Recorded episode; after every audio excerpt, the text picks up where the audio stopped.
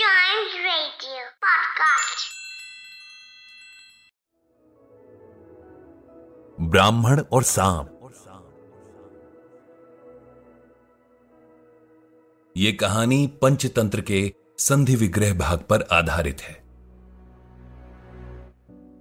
किसी नगर में हरिदत्त नाम का एक ब्राह्मण रहता था। उसका छोटा सा खेत था, जिससे उसके परिवार का बस गुजर बसर ही होता था। एक दिन बहुत गर्मी पड़ रही थी। तो वह अपने खेत के पास वाले पेड़ की ठंडी छाया में जाकर बैठ गया। जैसे ही वह ज़मीन पर आराम करने के लिए लेटा तो उसने पास ही बिल के ऊपर एक सांप को फन फैलाए बैठे देखा। उसको देखकर ब्राह्मण ने सोचा कि यह सांप ज़रूर मेरे क्षेत्र का देवता है। और क्योंकि मैंने कभी इसकी पूजा नहीं की, तभी मेरे खेत की फ़सल अच्छी नहीं होती। उसने निश्चय किया कि वो उस दिन से उस सांप की पूजा करा करेगा। उसके बाद वो जल्दी से उठा और दौड़कर गाँव से दूध लेकर आया।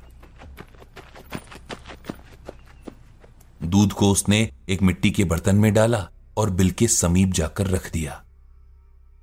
वह बोला, हे नाग देवता आज तक अज्ञानवश मैंने कभी आपकी पूजा अर्चना नहीं की। मुझे इस गलती के लिए माफ़ करें और मेरा चढ़ावा स्वीकार करें। ये कहकर हरिदत्त वहाँ से अपने घर वापस लौट गया। अगले दिन जब वह अपने खेत पर आया तो सबसे पहले वो सांप के बिल के पास गया। उसने देखा कि जिस बर्तन में उसने दूध रखा था, उसमें अब एक स्वर्ण मुद्रा पड़ी थी। उस दिन के बाद यह सिलसिला शुरू हो गया। वो हर रोज सांप की पूजा करता और उसके लिए दूध रखकर चला जाता। अगले दिन उसको दूध के बर्तन में एक स्वर्ण मुद्रा मिलती। देखते ही देखते उसके दिन बदलने लगे। एक बार हरिदत्त को किसी काम से नगर के बाहर जाना पड़ा।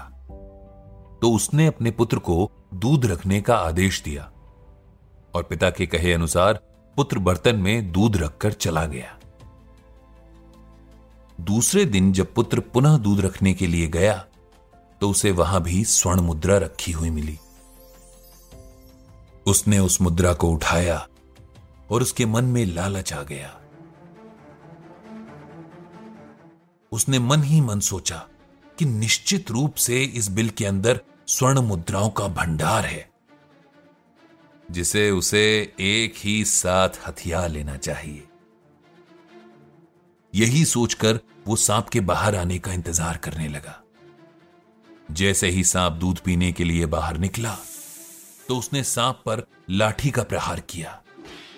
इससे सांप तो नहीं मरा, पर अपने ऊपर हुए हमले से क्रुद्ध होकर उसने ब्राह्मण पुत्र के पैरों पर अपने जहरीले दांतों से काट लिया, जिससे उसकी वही मृत्यु हो गई। पंचतंत्र की हर कहानी हमें जीवन को सही तरह से जीने का पाठ पढ़ाती है। इस कहानी से हमें यह सीख मिलती है कि लालच का फल कभी मीठा नहीं होता।